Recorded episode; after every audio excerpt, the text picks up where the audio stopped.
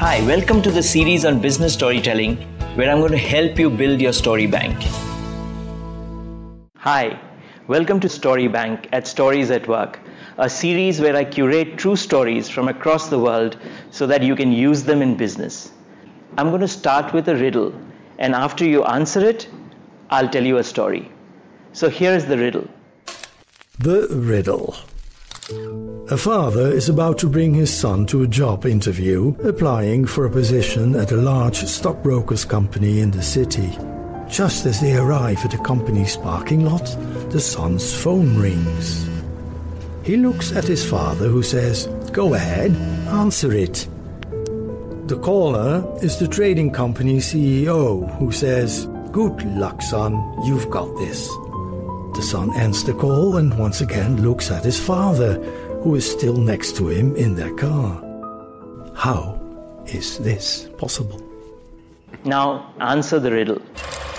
He gets a call from the CEO, uh, but it says, Good luck, son. But he was next to him. So it's not the father. I think it was probably an audio recording of his father. Maybe he made an, uh, a demo tape. Like is like he has two fathers. This is a hot one. Maybe it's a word joke, like it's the grandfather of the son. No, I think his name is Son. I don't know. Maybe it's just like an old man, you know, calling a younger guy son. I have no idea. The answer. It's his mother. Ah! Oh, that's. Oh, that's so stupid. Yes, of course. Ah! Ah! I should have thought of that, yes. The CEO is a woman. So I'm, I'm biased. Well, now let me tell you the story.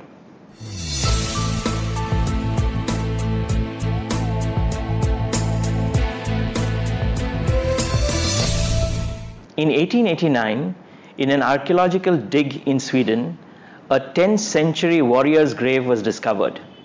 It had all the accoutrements of a professional soldier, uh, a Viking professional soldier. It had long swords, short swords, knives, bows, arrows, spear, shield. In the same grave was also the remains of two horses, a stallion to charge into battle and a pack horse. Now, during this uh, dig, one of the team members said, You know, this skeleton, I think it's of a woman.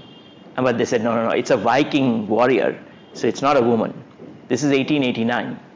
Then, about 80 years later, in about 1970, there was a group of scientists who did a bone analysis, an osteoanalysis of the skeleton, and they thought that the evidence was pretty strong that this was a woman. But again, the experts said, no, no, no. You know those stories out of uh, the folklore in Scandinavia of a shield maiden or a female warrior is really a myth.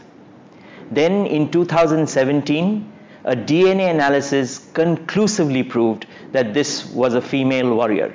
But that didn't stop groups of people saying, no, that's not right. One group said, ah, you know, she had uh, inherited all those things from her husband, the warrior, and then she was buried with all his stuff. Surprisingly, none of her stuff seems to be in the grave. So there is no evidence for this theory. Another group thought that she was buried along with her husband and all the stuff, and before the 1889 archaeological dig, someone removed the remains of the husband.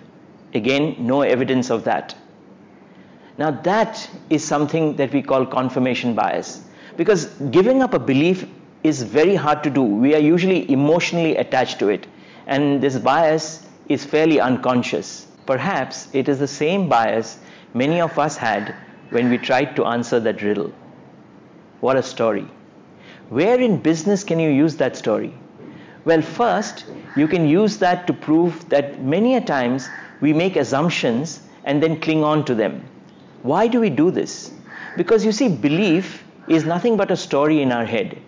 And it is difficult to dislodge a story with data. You can only replace it with a more powerful story. I call it an influence story. The second place that you can use this story is to say that we need to figure out when we have some information whether it's a data or is it an assumption.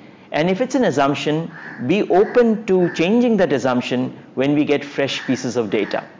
we can use that story is when we are talking about unconscious confirmation bias. And many of us have several such biases biases about gender inequality, about climate change, etc. Take care and stay safe.